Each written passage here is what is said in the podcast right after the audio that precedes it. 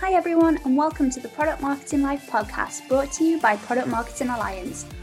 My name's Emma Bellardi, and I'm a content marketer here at PMA. Today's podcast is sponsored by Kompyte. Kompyte is a leading competitive intelligence automation platform designed to simplify the process of competitive tracking across the broadest spectrum of digital channels, helping customers gain and deliver deep strategic insights and rise above the noise in crowded markets. With real time insights, Kompyte provides customers tools to better drive messaging, positioning, product development, and revenue capture. Head to kompyte.com for more info and a complimentary free trial. As part of this series, we're connecting with PMMs all over the world about various product marketing topics. And in this episode, we're joined by Mike Polner. We'll be discussing building, growing, and scaling product marketing at Uber Eats. Mike is the global head of product marketing at Uber Eats with 13 plus years experience driving highly analytical growth strategies and building sustainable product and brand differentiation. Mike, it's great to have you with us. Welcome to the show. Thanks, Emma. Great to chat. Awesome. And so, could you tell us a little bit about yourself and your role at Uber Eats? Absolutely. So, uh, as you mentioned, I'm the global head of product marketing for Eats. Uh, I started almost four years ago in January, uh, back when Uber Eats was not Uber Eats, it was Uber's delivering food in the back of the car. How is this going to work? um, and now I think uh, over those four years, we've we've gone from delivering food in the back of the car to being a centerpiece of the the Uber brand and, and the business. So it's been a wild four years, a lot of great adventures, and a lot of fun times. Absolutely. So it's you, you um joined six months post startup, and as you say, like Uber Eats has just exploded globally. So how's mm-hmm. your experience of product marketing changed since the start of that?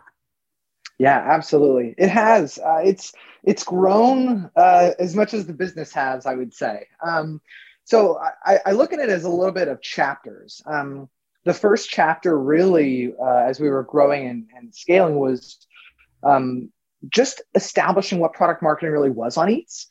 Um, product marketing, I think, is still a little bit of a newer function in some parts of the, the, the industry. I think there are always some misconceptions of what product marketing is. It looks a little bit different at, at every company.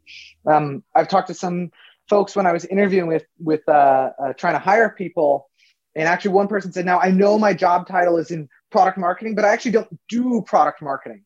Um, so so I think that that there's a lot of definition that's still required in the industry. Absolutely. Um, the the beginning of the time on Eats really was just defining what product marketing was. I would talk about. I have a deck and a presentation that I call product market product marketing, where you have to really define the core value um, of the function. And then as the business has grown and scaled, so has product marketing. Um, so going from one, two, three people up to six, seven, eight, um, up to 10, 11, 12. You know, I think every time a team doubles, it's it's almost a new team again. So yeah. a lot of growth through that time. So um, speaking of scaling up, can you talk us through how you built your current team? Yeah. So I again I would think a little bit about the stages that the business took and then had to think about how product marketing would fit within that. So the first couple hires we had on Eats product marketing specifically were um, not to use a sports analogy, so I, am still looking for a better one, but I, you know, air quotes athletes. And I think that these were people who were um, super analytical. I think a lot of them were honestly quite scrappy. Uh, and we really in product marketing filled all the roles. So mm-hmm. product marketers early on were expected to be able to think strategically as well as be able to execute. They were asked to think creatively as well as analytically you had to work with performance marketing and sometimes you had to write your own email copy so the early product marketers we had on eats were really um, super talented really you know hardworking scrappy um, uh, general product marketers who i think uh, fit the business at that time yeah so uh, i'm just wondering what the time frame looks like and hmm. You know when when you were kind of looking what what you were looking for in pmms at that point did those attributes change at all from senior to junior positions, or was that more of a um, did that change as as you kind of scaled up? Yeah, absolutely. I I I think I mentioned this a little bit earlier, but I really do think every time a team or a company doubles, it's a new team. Yeah. Um, so I I think that you know there were these chapters. The first one of you know zero to zero to two, zero to four, somewhere somewhere around there, that was the first stage. Um, I did think uh, there was there was some point, probably around six or seven people, maybe when we started to scale, where you know I had too many direct reports. yeah, I think that, that was the first moment for me where um, I would get this feeling where I was like, wow, I actually feel really stretched. And I think when that started to happen, that was my signal to scale. And that's what scaling felt like is I, I feel like it was like you're being pulled physically in so many different directions between one-on-ones and meetings and priorities and products. And that's when you start to, to need a management layer. Um, to, to the point of the junior versus more senior employees, I think that whenever, you know, management is a responsibility and it's um, it's a big one. And I mm-hmm. think that it is a natural point of people's career trajectory and career growth to go from an IC to a manager. But um, I think that generally, if you have uh, a really thin middle layer, um, that's where people, you know, can either feel disempowered or um, uh, you you don't scale the right way. So yeah. when I look for more senior leaders, I think I, I look for the things that make great product marketers great product marketers. Are you user focused? Are you um, uh, do you have a great ability to tell a story or do you have a spike in growth? But the element that I really stretch for is culture fit. And what does that mean? Are you going to live out the values? Are you going to build a team? Are you going to be a supportive manager who's helping people learn and grow and develop? And I think that's the missing link that that you really go from being a, a senior or strong IC to being a manager and, and how that uh, changes on the recruiting side. Absolutely. Um, so how many people do you currently manage and how, how is the team structured? Yeah. So it's always a little complicated with dotted lines, hard lines, but I think it's generally around um, uh, 12 to 14 people probably who are working on eats or delivery in some some way, shape, or form in product marketing. Um, uh, in, tam- in terms of the way the team's structured, as I kind of mentioned, you know, there are we we work in a matrix organization, which has been yeah. um, a change in the past, you know, year or two years of just seeing the business grow. Um, so we map quite closely to product, and I would say that that's the underlying principle that I and the team has taken in building product marketing. I always say that the first title in our, or the first word in our job title is product. So if we don't think about the product experience, you know, you could just be a marketer, um, which I, I yeah. think is what makes product marketing special and unique. So we generally map the product areas. So there's a consumer bucket, which is, you know, uh, the ear side.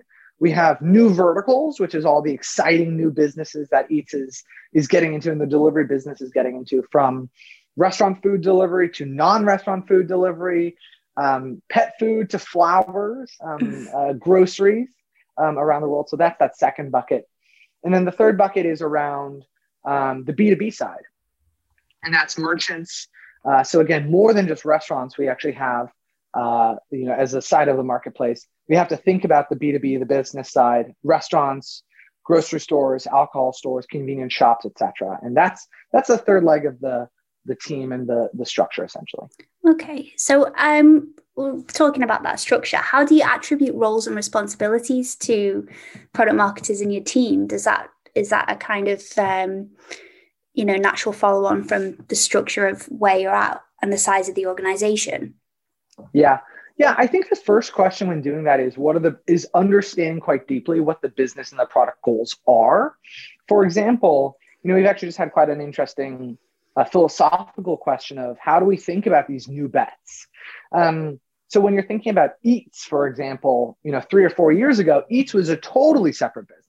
We had our own CEO, essentially. We had our own um, CMO for a while. We had, um, uh, you know, our own head of product, and all these people reported up to the CEO of Eats.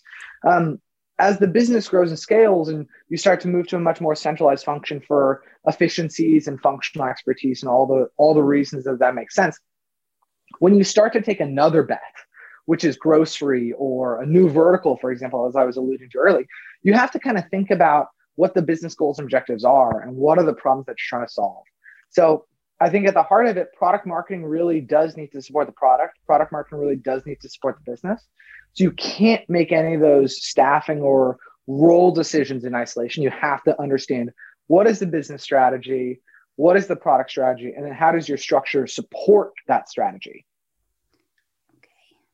okay okay so i guess what um i kind of wanted to know was um, can you talk us through some of the hiring challenges you faced when you've been building and structuring your teams oh yes so many um, so i i think that i think that hiring talent is always the hardest, but also the most rewarding and most important thing you can do. Um, I think again, it you know, it it comes to three check boxes. I'd say the mm-hmm. first one is um, is this person a product marketer? And this is where I kind of find the the line and the delineation gets a little wonky sometimes because I've interviewed hundreds of people. Um, and I would say a lot of them are really incredible brand or marketing managers. Mm-hmm. But the area that I always look for the, the little stretch on is do you have product intuition? And when I say product intuition, that really means two things. I think one, it means can you articulate trade offs?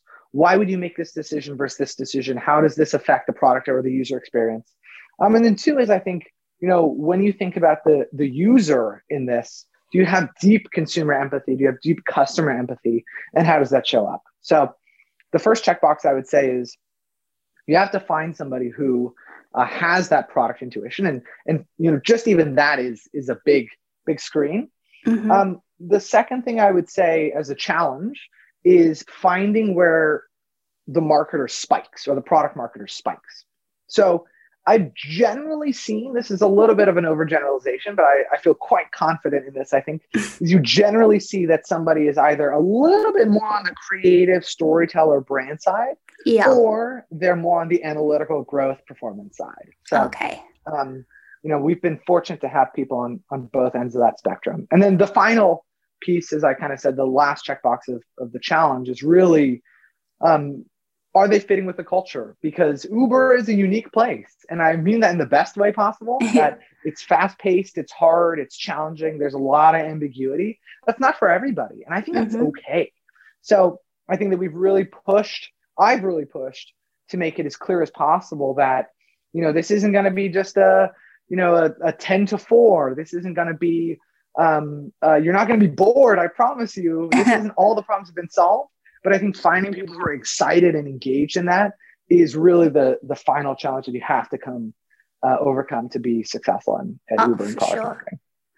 Um, so what are some of the lessons you've learned the hard way in uh, in your time as a product marketer? Oof, good one. I think um, so. I think that there are a couple. I think the first one I would say is um, uh, what got you here won't get you there. And I think that's probably the, the truest thing I could say about growth and scaling. Um, again, going from zero to two to four to eight to 16 to 12, what, you know, whatever that at each stage, you needed something totally different. Um, uh, and I think just being really conscious and really aware of all the things that have to change when you scale. It's not just the people, it's not just the skills, it's actually really tactical things like how do you run meetings? How do you communicate out to the team? Um, do you send weekly emails? Do you send monthly emails? Are you sending um, team meetings? Are you sending uh, audience meetings? I think some of those are underrated elements of growth and scale that you have to actually be quite deliberate of how does information transfer when you're two or three people, everybody kind of knows everything. But when you're 16 people in, you know, three different cities and two different business lines, that's really a huge change. Mm-hmm. So I would I would kind of say that the the overarching pieces, um, what what got you here doesn't necessarily get you there. But the second thing I would say to build on that actually is that you can't forget what got you here too. And that means that you have to build a culture, you have to have clear, defined values, you have to get people excited about why are they showing up every day, every morning to do the work and what that is. And that shouldn't necessarily change. People should should still be motivated by solving the hard problems with smart people. People should still be engaged in the mission and the the products of the company, and people should still feel excited about the impact you can make. So, I think those are the two things I would say going over the last four years of, of growth and scale that you have to kind of keep in mind. Excellent. Um, so, how do you decipher whether the team shape is structured by business, product segment, or region in like such a big company? How does that work? Yeah, yeah I think that on the structure side, um, I, I think, well, I'll talk more broadly about the transition going from um, when we went from the you know all reporting to the CEO to being in a matrix organization, which is all reporting under the global head of product marketing for Uber. Mm-hmm. I think that that was probably a that was a really significant change because um, when you're in a line of business, you have a lot of autonomy. You you kind of are the startup. You have your own culture and your own identity. Um, but again, I would come back to the the hero principle of mapping to product and mapping to product areas. And I think that we've always taken our cue a little bit from product, which is aligned quite closely with the business. Um, uh, and we want to make sure that we're supporting that. I think in terms of structuring in a big company, um, I think the complexity just increases in the number of nodes you have. So, you know, less so on the the eater side, for example, but do you go with a consumer bucket or do you go with an eater and a rider bucket? I think those are those are the types of challenges that you experience as you grow and scale from you know little scrappy startup to bigger company. And um, I don't think it necessarily has to change being part of a Uber versus being in a 300 or 400 person company. I think the the principles are actually quite similar. Yeah. Okay, great. So we normally like to wrap up the show with um, some words of wisdom. So, could you give us your top three tips for scaling product marketing? Yeah. Um, so, I think the very first one is um, nothing is set in stone, maybe. Um, I think that there's a really unique balance you have to strike between optimizing for the here and now and then the accumulation of debt that you have to have you just have to take on which yeah. is you know sometimes you'll make a decision and you'll go oh i know in six months i'm gonna have to make this hard choice a different way yeah so you know be be purposeful around um, where you are and are not accumulating debt i think that's the first one um, second one i would say is really really define that culture and know what you're optimizing for and know what you're not optimizing for and then the other thing I would say is build your recruiting process around that. Um, one of my favorite stories actually was four years ago when we were three and a half years ago when we were hiring product marketers. We had a really tough time um, bringing on people who would be getting through the loop, and the loop was it was a pretty rough loop. We ended up having our CEO interview every PMM at the time, so um, uh, you really had to you know, definitely be at the top of the game. Yeah, and what it meant was um, the type of person we optimized for was somebody who could think quickly on their feet, who would be quite analytical, because that was the stage of the business we were in. Yeah. So we actually decided to change our recruiting process from going where you would have two weeks to build this, you know, big long case with a lot of time to prepare to actually saying, hey, it's totally fine. These are the questions you have to answer. This is the case. You can you can build a deck or not. Or if you want to do it live and you want to go off the cuff, that's totally fine. And some of the, the most successful people we actually end up hiring were the people who were able to do it really quickly and live yeah. because they had to pass that test. Um, and then I would say the, the last piece of advice really is um, just honestly, you know, enjoy the ride because hyper growth when you're in the moment feels scary and you're stressed and you feel the pull of of being stretched. But hyper growth is also the moment where you learn and you grow and you scale and there's so much opportunity. And i reflect so fondly on the early days of eats where we were just this little scrappy team hmm. um, doing so many big things. And just know that when you're in that period of hyper growth it can feel stressful or or full of tension to to build and grow and scale a product and, and team. But you know that's that's the magic. That's some of the beauty of of the job. So absolutely. um, just be around long for the ride and enjoy it.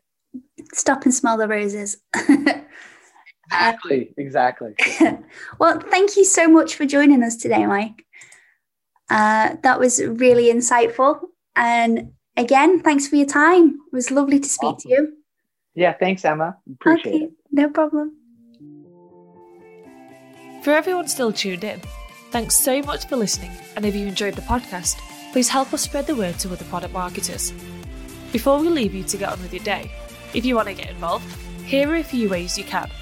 If you're a product marketer and you want to come on the show and speak about your day, a specific topic, or your role in general, that's one option.